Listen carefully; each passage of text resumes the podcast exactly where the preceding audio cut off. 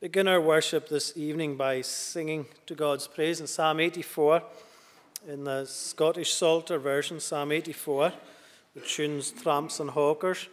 We're going to sing from verse 1 to verse 6. How lovely is thy dwelling place, O Lord of hosts, to me, the tabernacles of thy grace, how pleasant, Lord, they be. My thirsty soul longs vehemently, yea, faints thy courts to see.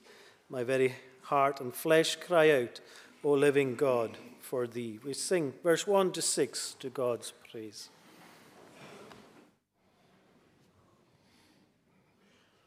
How lovely is thy dwelling place, O Lord of hosts, to me, the tabernacles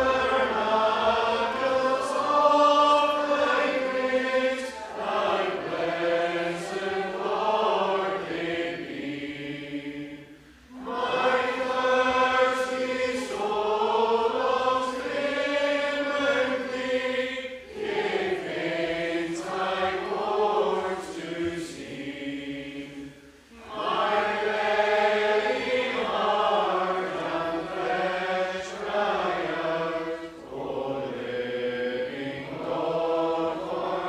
therein to rest.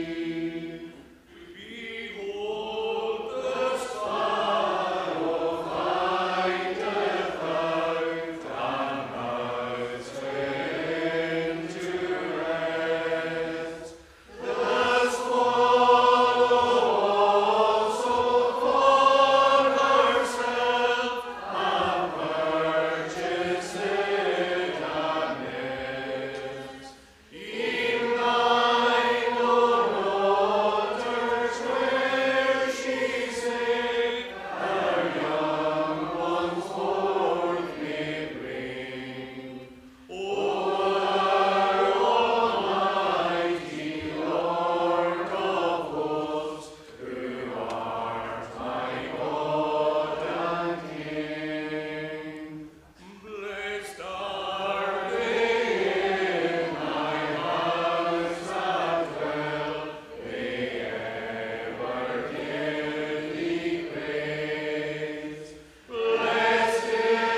O thou almighty Lord of hosts, who art my God and King, blessed are they in thy house that dwell, they ever give thee praise. Blessed is the man whose strength thou art, in whose heart are thy ways. Who lasting thou makest real, therein to dig up wells. Also the rain that falleth down, that pools with water fills. Let's bow our heads together and come to God in prayer. Let us pray.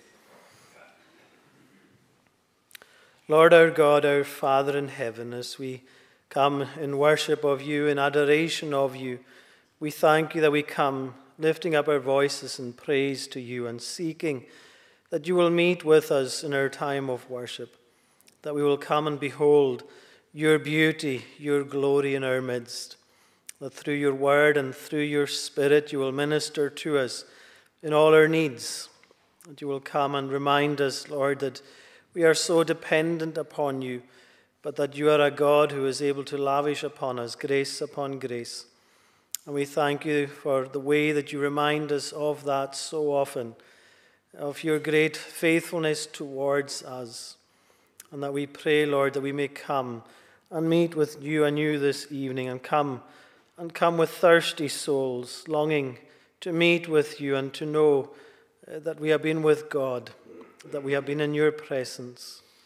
And we pray, Lord, that you will satisfy us through your word, that you will give us the rest and the peace that even the psalmist speaks of in the psalm that we've sung together. And blessed are they in thy house that dwell, they ever give thee praise. May that be our song and our portion this evening anew, that we will come to praise your great and glorious name. So we thank you that you are a God who is living, a God who is worthy of all our worship, a God who is real, a God who, no matter what the world might say about you, who will so easily dismiss you or cast you away or speak a word against you, we thank you, Lord, that we come to the one who is our hope, our salvation, and our security. We thank you for your word and how it constantly builds us up, that whenever we feel discouraged or afraid, or whether we are full of thanksgiving and praise, we can come to your word and there find a word that speaks and ministers to us. It reminds us of the hope that we have in our Lord Jesus Christ, a hope that we can never be taken away from us, a hope that is our true security. You're the one who is our refuge and our strength, an ever-present aid. And we thank you for that constant nature, that you are unchanging and unchangeable, and that though we change in this world, that we ever move on in this world, and that time never stands still for us, even as we come and approach the end of another year. We reflect on it, Lord, and just see how quickly our days and our years will go by. But we pray, Lord, that we will not just look back, but that you will enable us and help us to look forward to and to consider the days that lie ahead of us. Even in the uncertainty and unknown nature of them, we pray then, thank you that you have numbered each of them, that they are known unto you. And we pray, Lord, that you will help us to number our days and to look to you as the one who holds our eternal destiny, that you are the one, Lord, who we can look to, who will guide us in the paths of life divine. And we pray, Lord, that you will indeed lead each of us on the right path. For we know, as your word says, that there is a broad road that many are on. But that road, as we are told, it leads to destruction.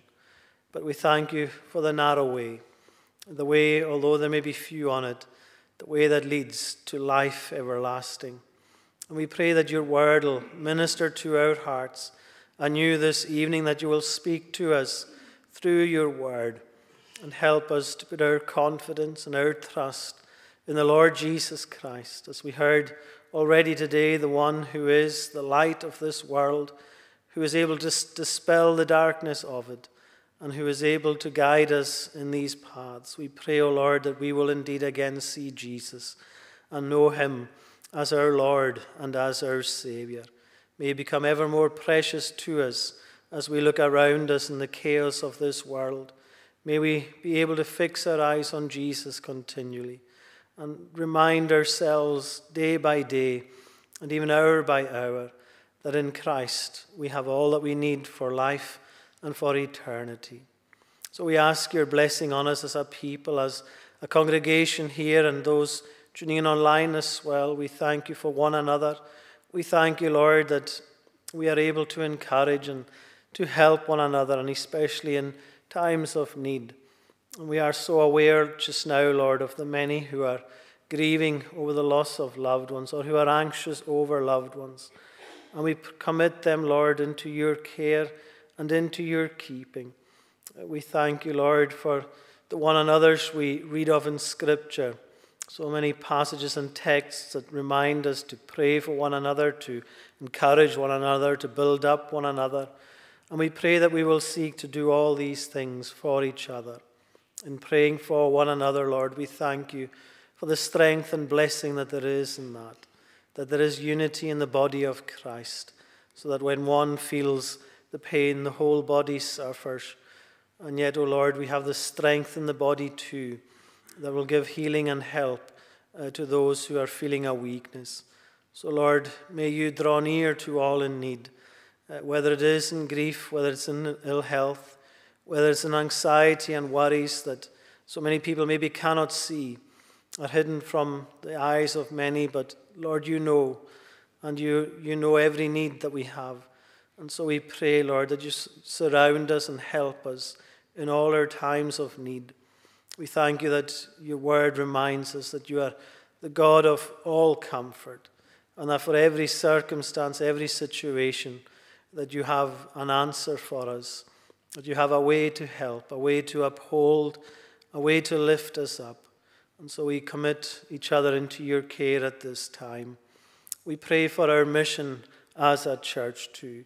We thank you, Lord, for not just instruction, but indeed the command that you give us in your word, that as a people we are to be the light, salt and light of this world, that we are indeed to be sent out with your truth.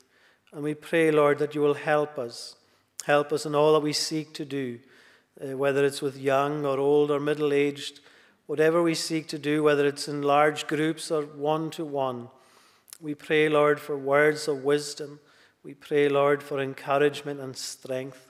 We pray, Lord, when we face persecution or answers maybe from people that we don't expect or that even hurt us when we hear the gospel slandered.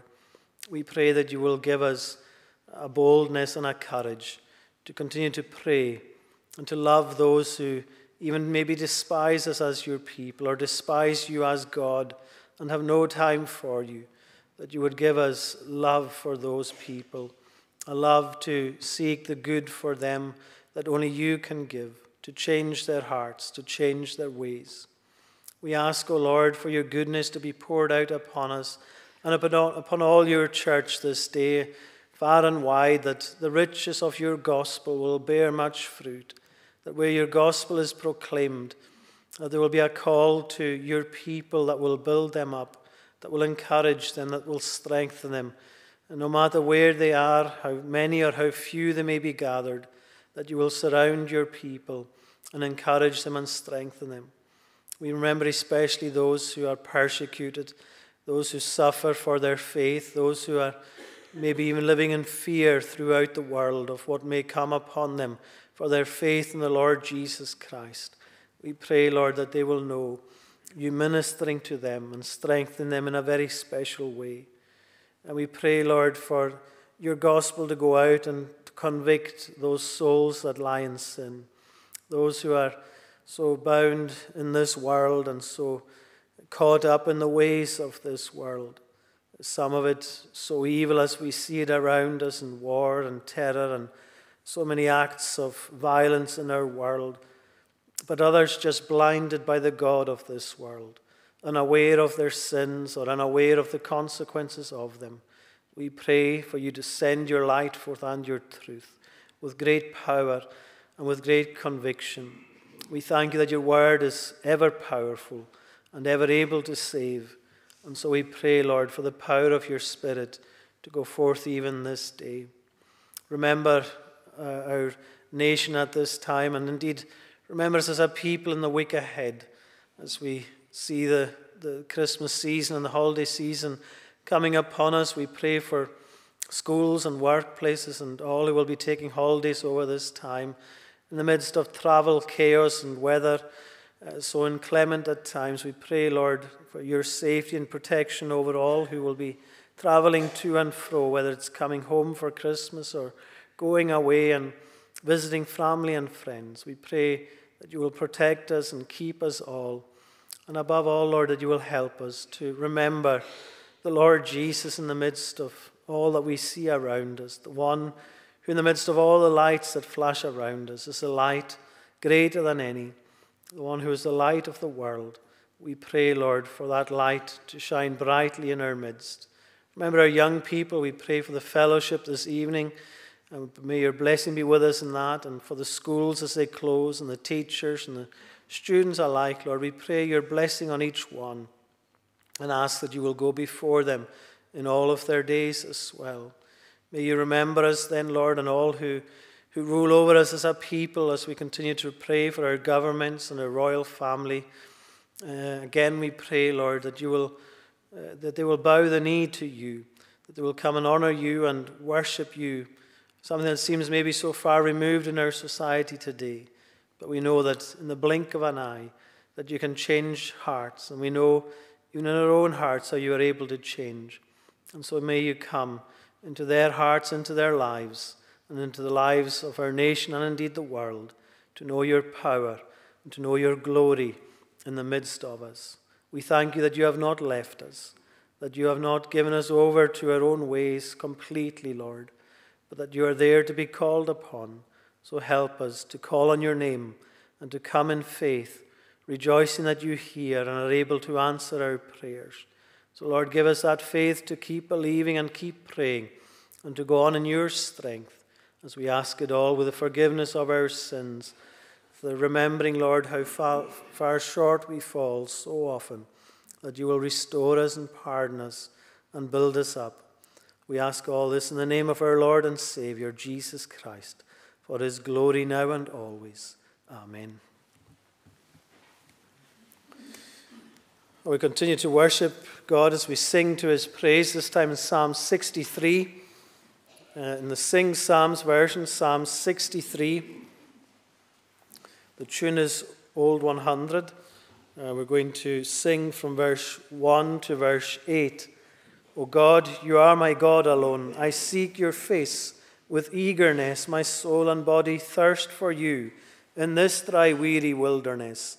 I've seen you in your holy place, your power and glory held my gaze. Far better is your love than life, and so my lips will sing your praise. We'll sing from verse 1 to 8 to God's praise.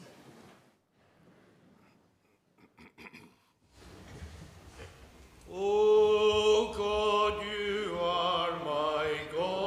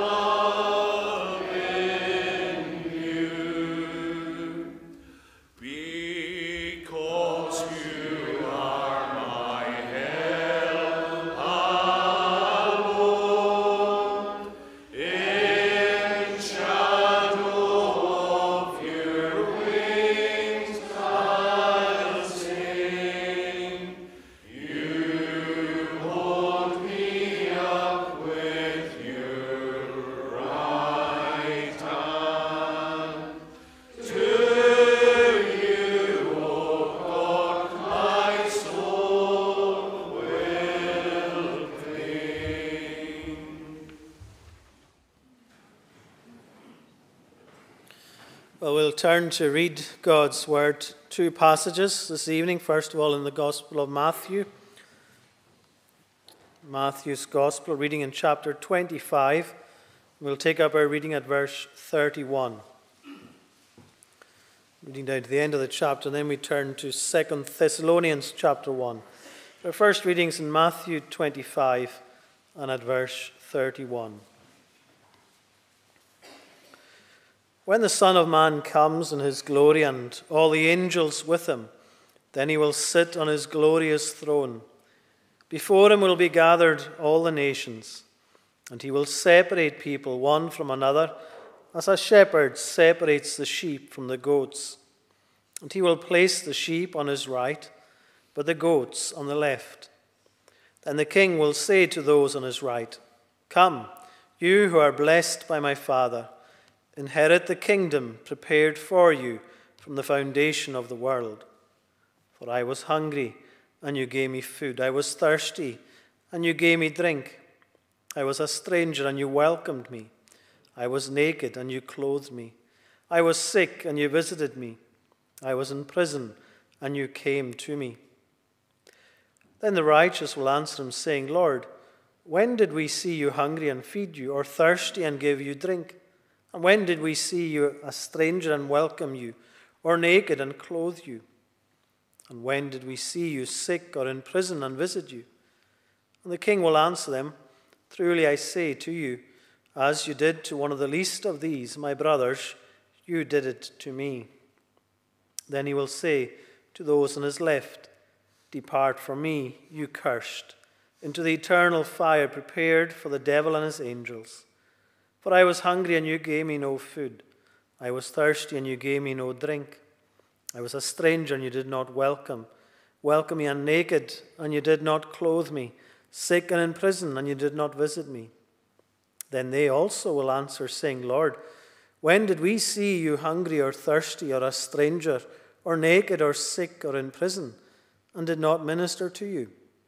Then he will answer them, saying, "Truly I say to you, as you did not do it to one of these, the least of these, you did not do it to me."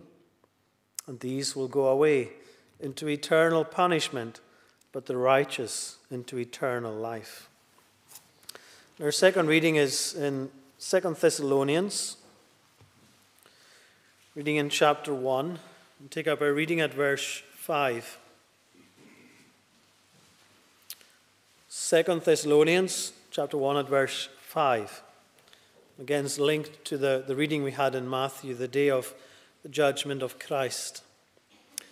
"This is evidence of the righteous judgment of God, that you may be considered worthy of the kingdom of God, for which you are also suffering, since indeed God considers it just to repay with affliction those who afflict you, and to grant relief to you who are afflicted, as well as to us, when the Lord Jesus is revealed from heaven with his mighty angels, in flaming fire, inflicting vengeance on those who do not know God, and on those who do not obey the gospel of our Lord Jesus.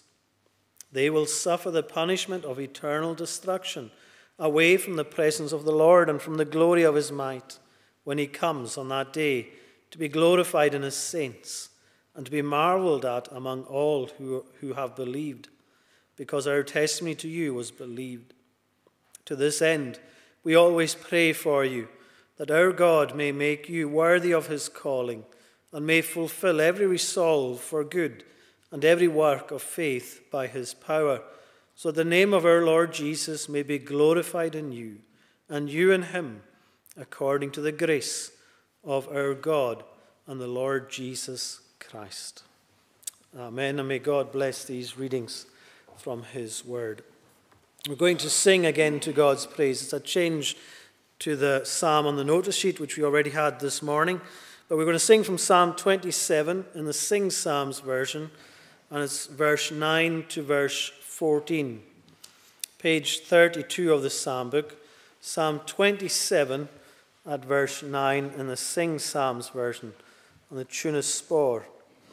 "Oh, do not hide your face from me, and do not turn aside your servant in your righteous wrath, for you have been my guide. O God, my Saviour, leave me not. Do not reject my plea.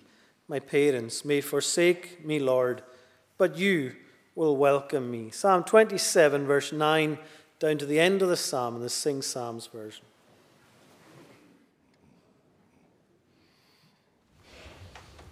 "Oh, do not hide your face from me, and do not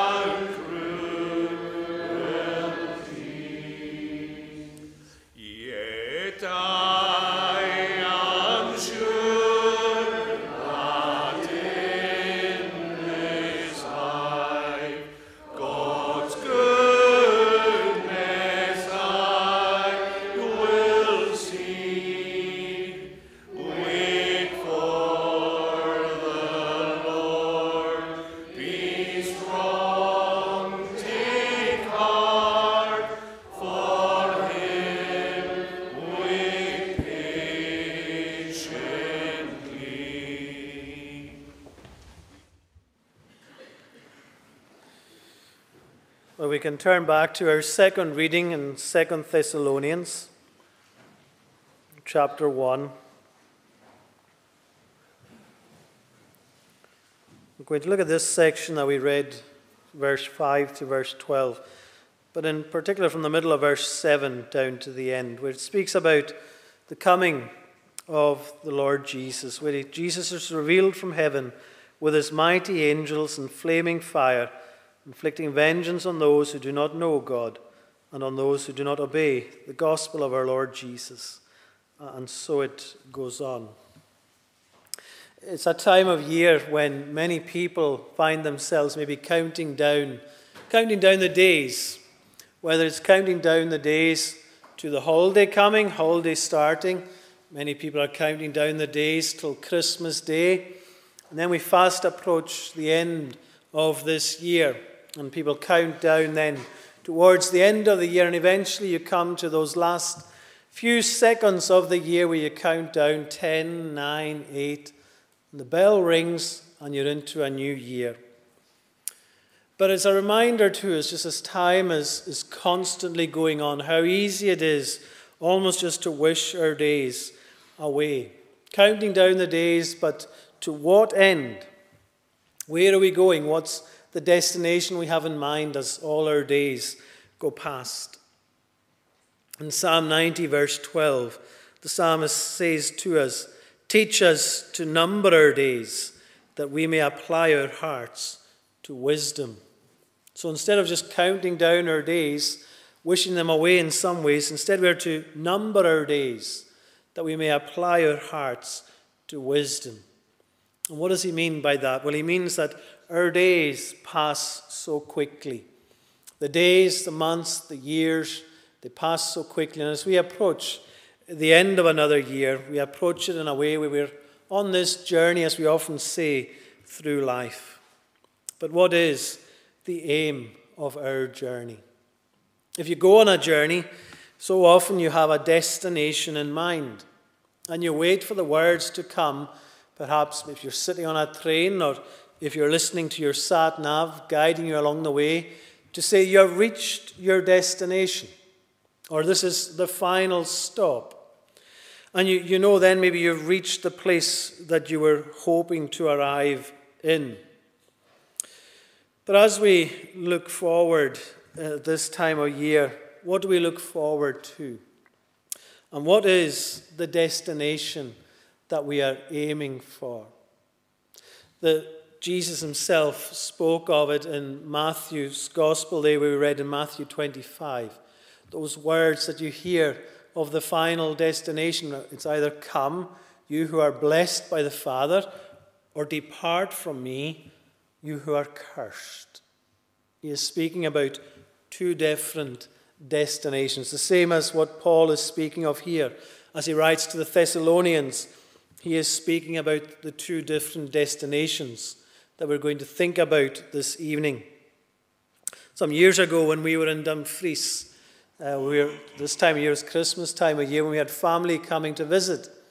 One day they decided that they were going to go to Gretna, not too far away from Dumfries, and they were happy to go by themselves, that they knew roughly where they were going, but they had the sat-nav with them just to help them along the way. So they were going to the retail park out there. They put in the postcode for it and off they went. They drove for some time and then they were told that you have reached your destination. And they were on a road in the middle of nowhere under a bridge. They had arrived at their destination, but it wasn't the destination that they expected. Luckily for them, they weren't too far away from where they were aiming for. But it's a reminder to us that if we're listening to the wrong instructions, yes, we're being brought on a journey, and our destination may not be far off where we want to get, but it doesn't matter if it's just a mile, 10 miles, 100 miles, we're still not in the destination that we're looking for.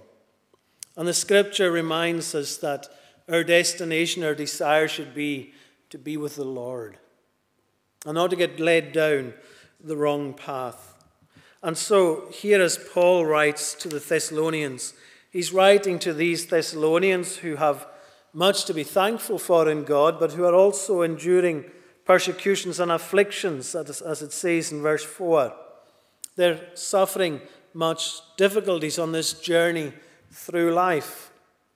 And on the other hand, the life and journey of the persecutors and the wicked, it seems in many ways easier and more pleasant.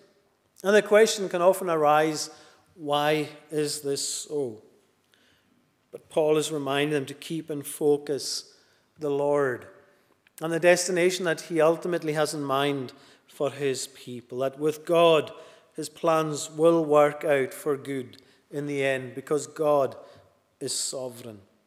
And in the verses before us tonight, we're going to be shown the end outcome for both believers and unbelievers, where our journey destination ends.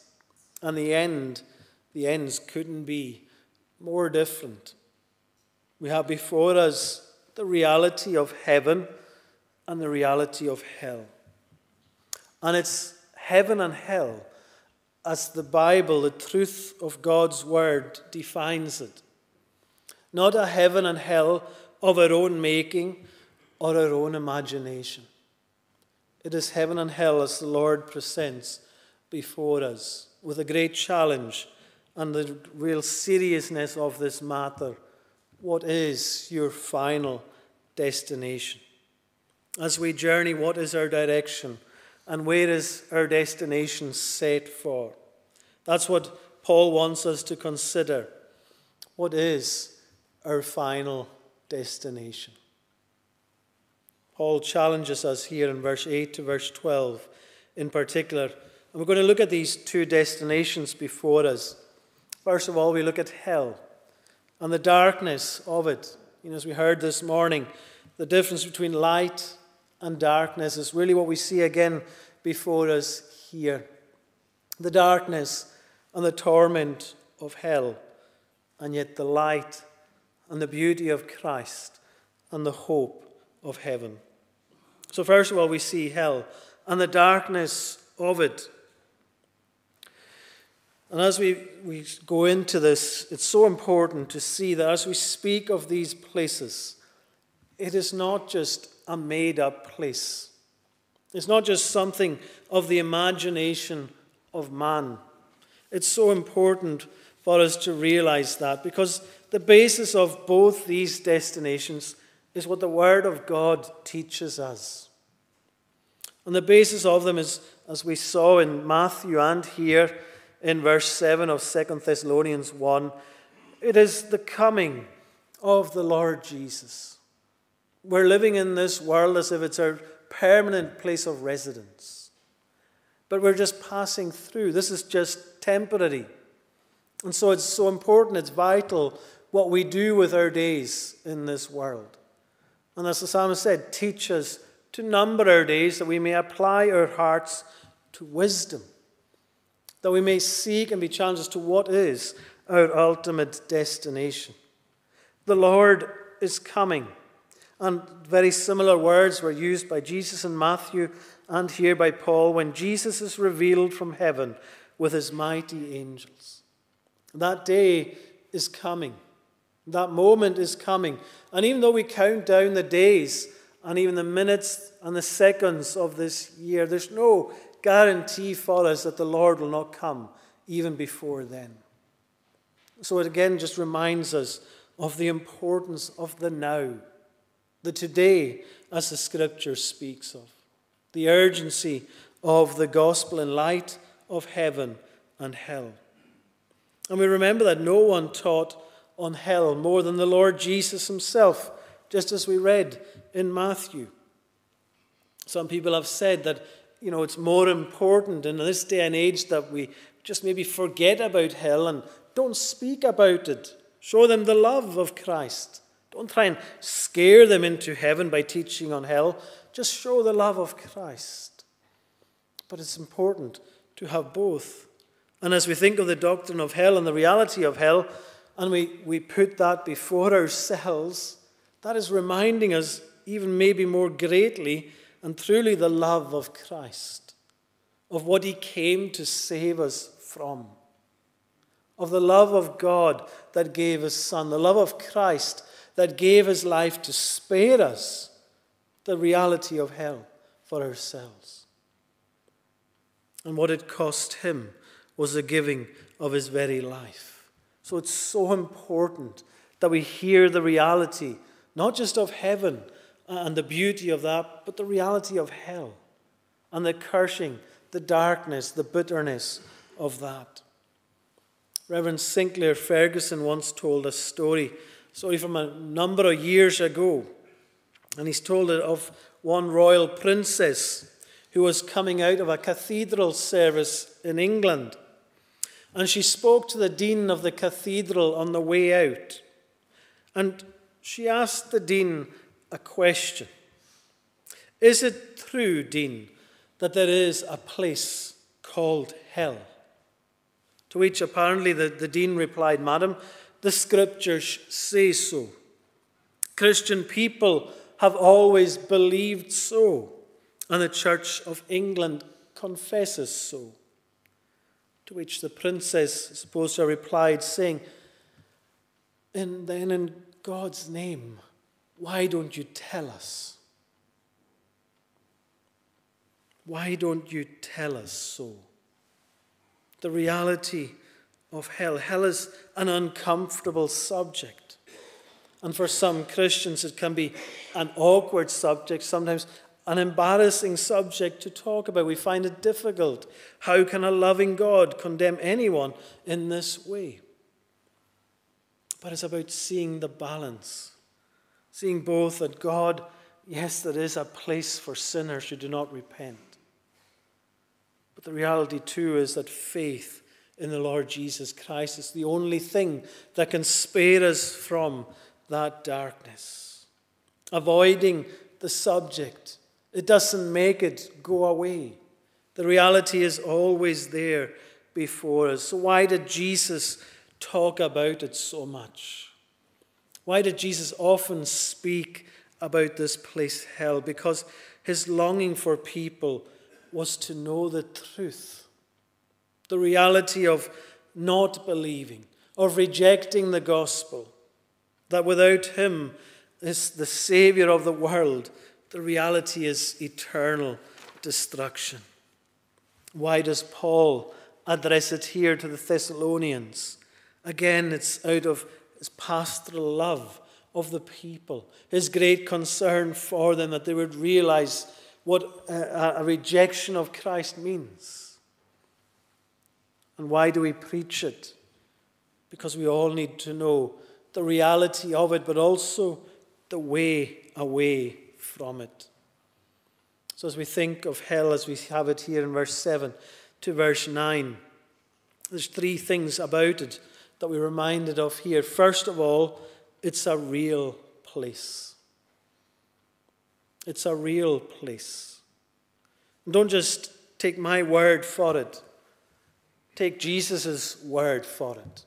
Because Jesus presents it so, as a real place.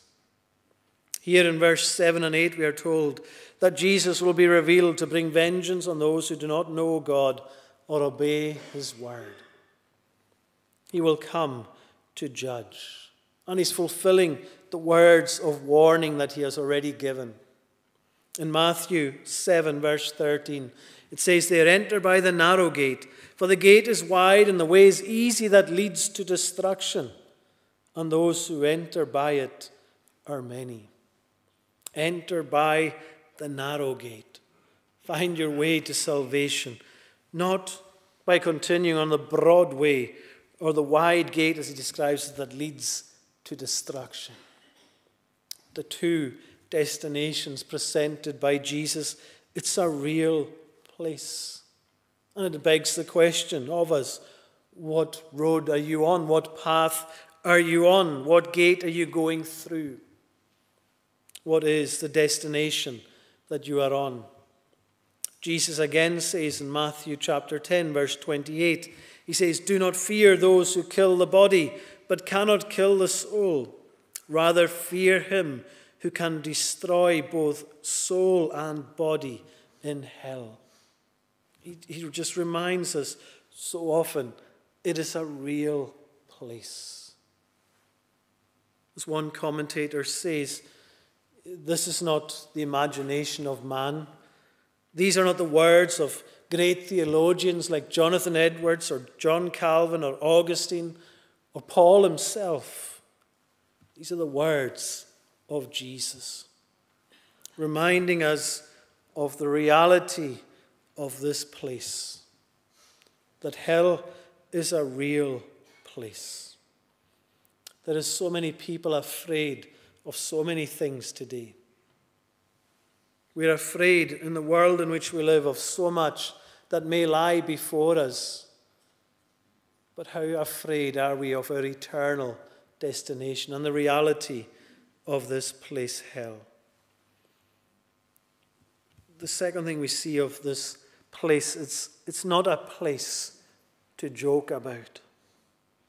It's not a place to make a joke of. When you read these words, when Jesus is revealed from heaven with his mighty angels in flaming fire, inflicting vengeance on those who do not know God and on those who do not obey the gospel of our Lord Jesus, they will suffer the punishment of eternal destruction.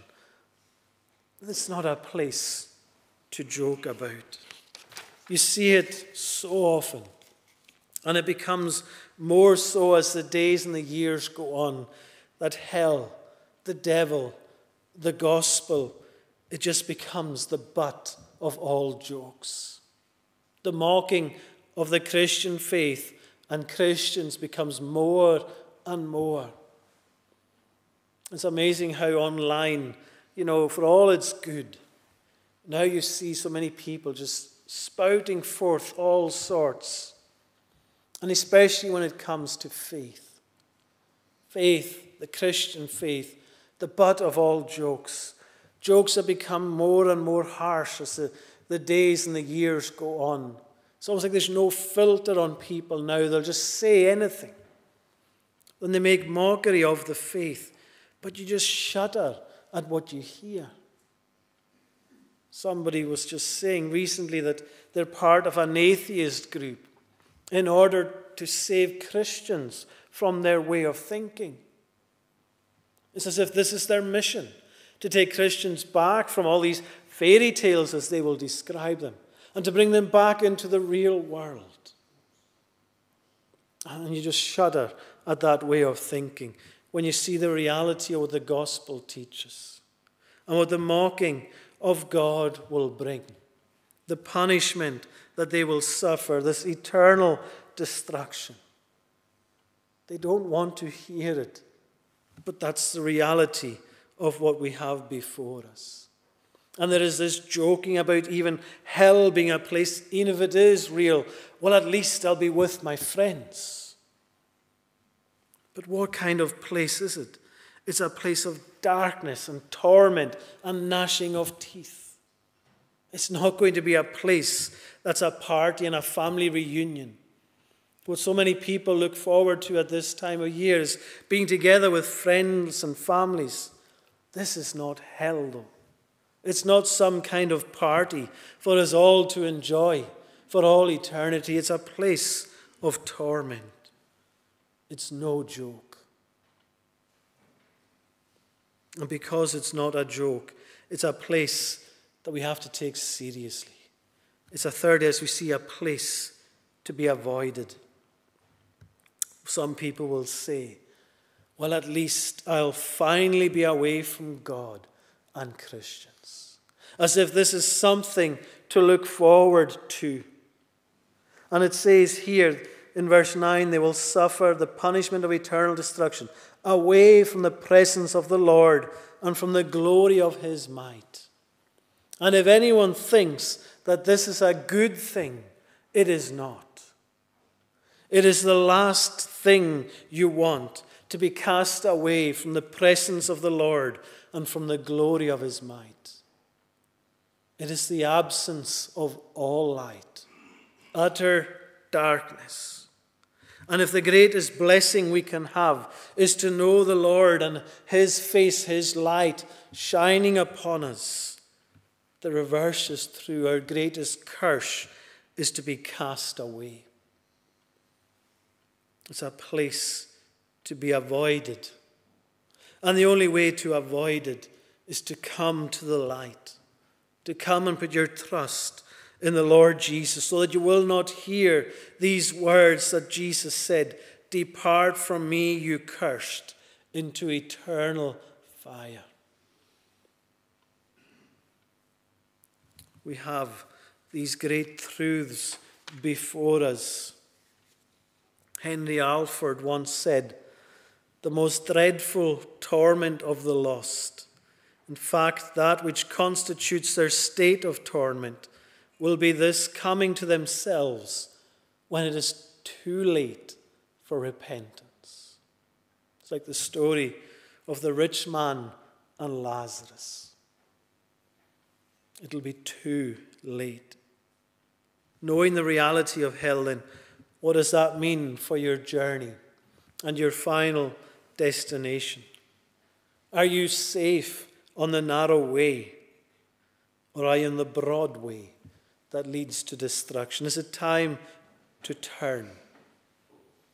Hell is real. Hell is not a joke. Hell is to be avoided at all costs. And that's why we give thanks to God for his gospel, for the good news that shows us another destination, another place that we should all long for. As we are told of the reality of hell, we give thanks to God for the reality for all who believe, that at the coming of the Lord will say, "Come, come, you who are blessed by the Father. Inherit the kingdom prepared for you," the place we know as heaven. And the way to that is through Christ, through the light of the world, the Lord Jesus Christ.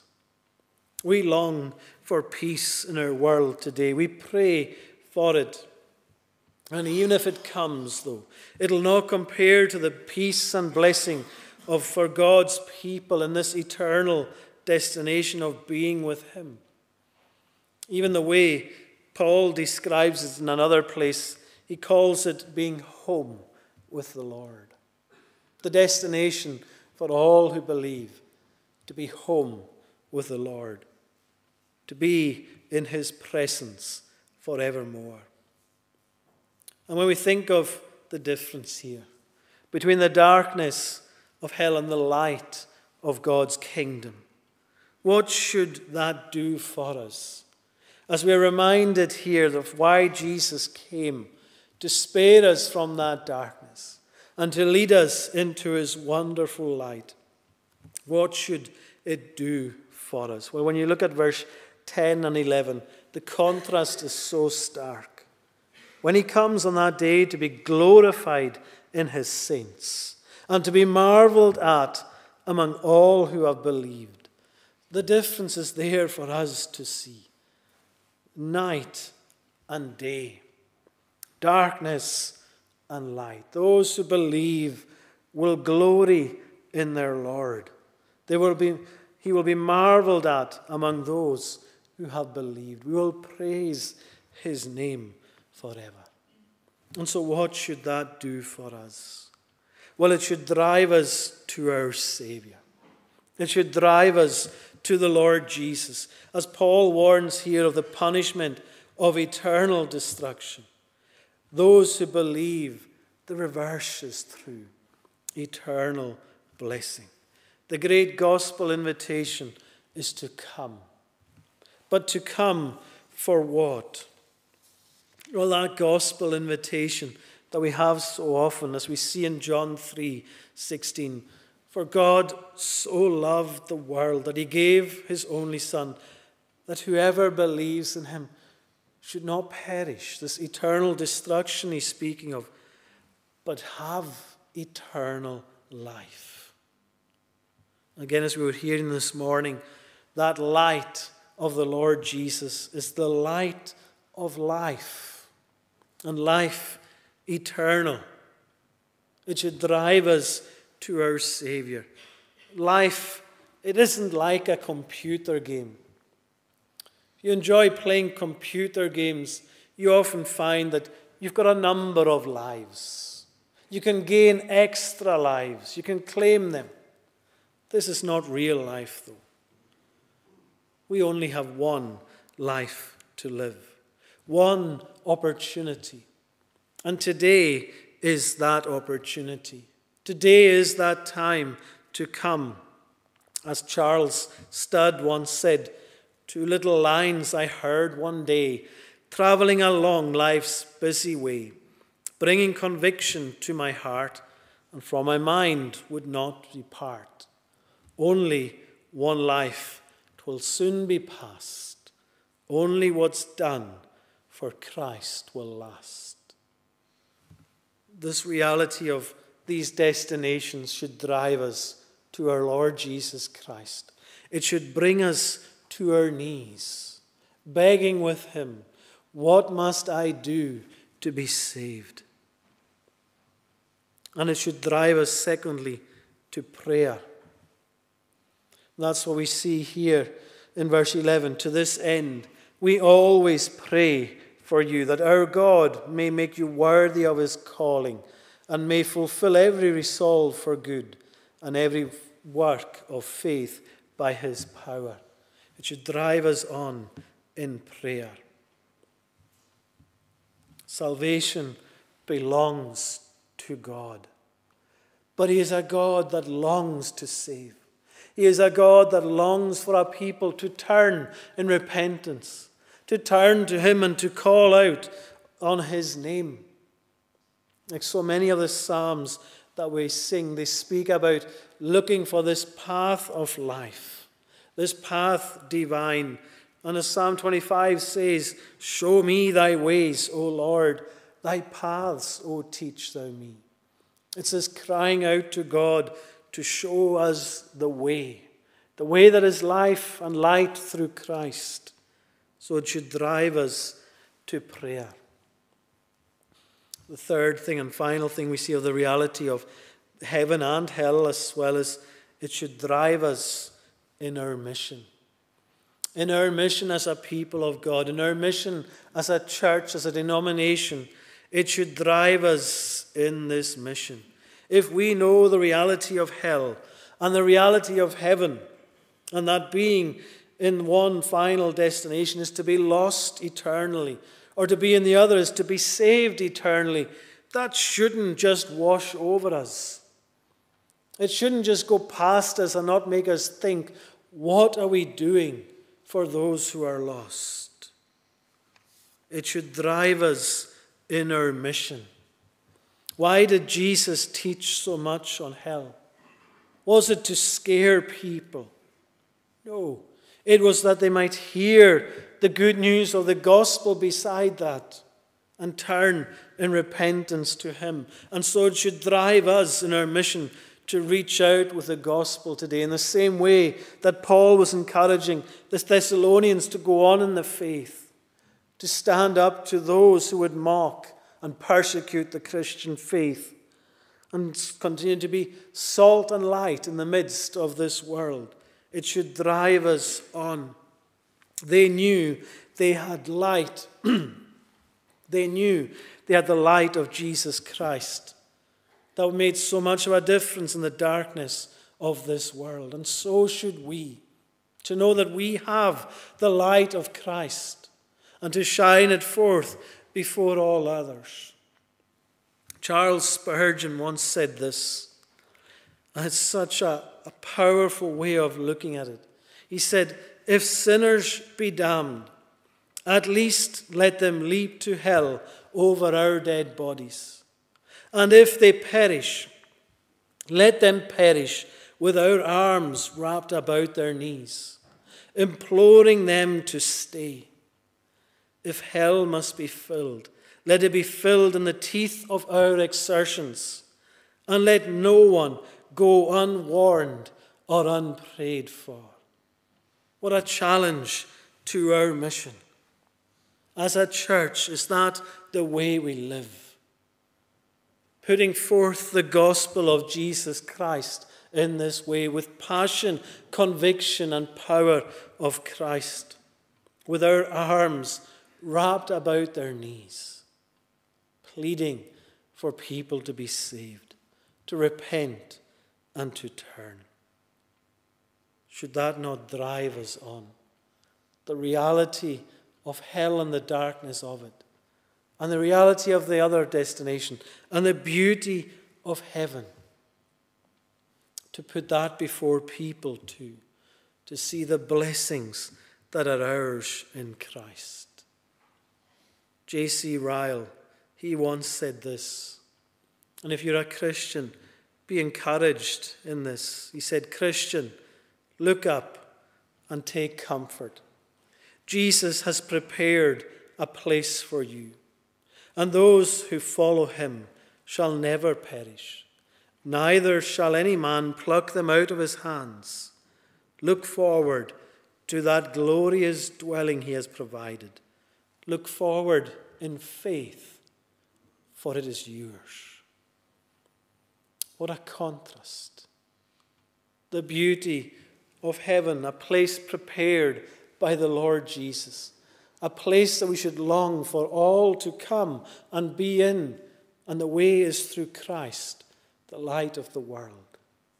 So we have the reality of hell, the place of darkness. It's not a place to be joked about because it's a real place. It's a place to be avoided. It's a place that Jesus presents to us again and again. But thanks be to God, he shows us the gospel, the good news, and another destination, a place prepared. And so tonight, as we come and maybe count down the days to the end of the year, ask ourselves, what is our destination?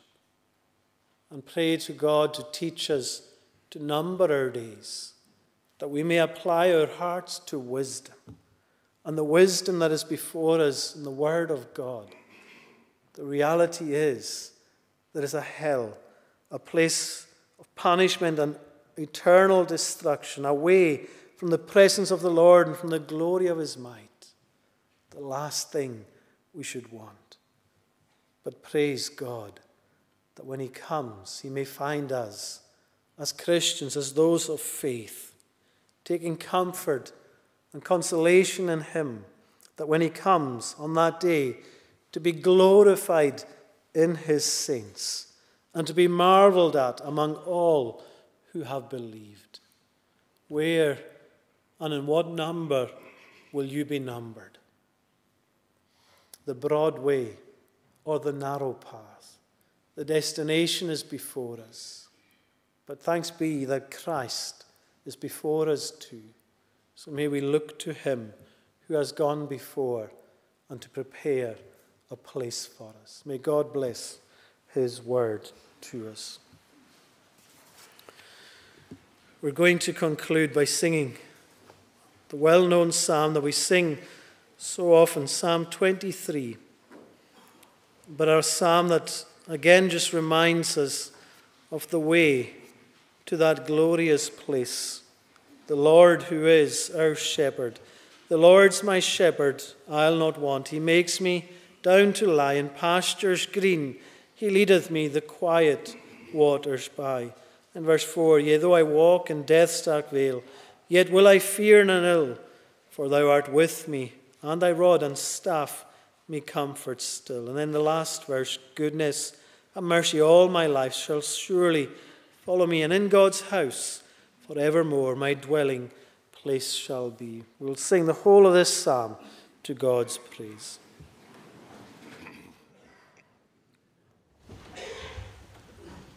The Lord's my shepherd, I'll not want. He makes me down to lie in pastures green. He leadeth me the quiet waters.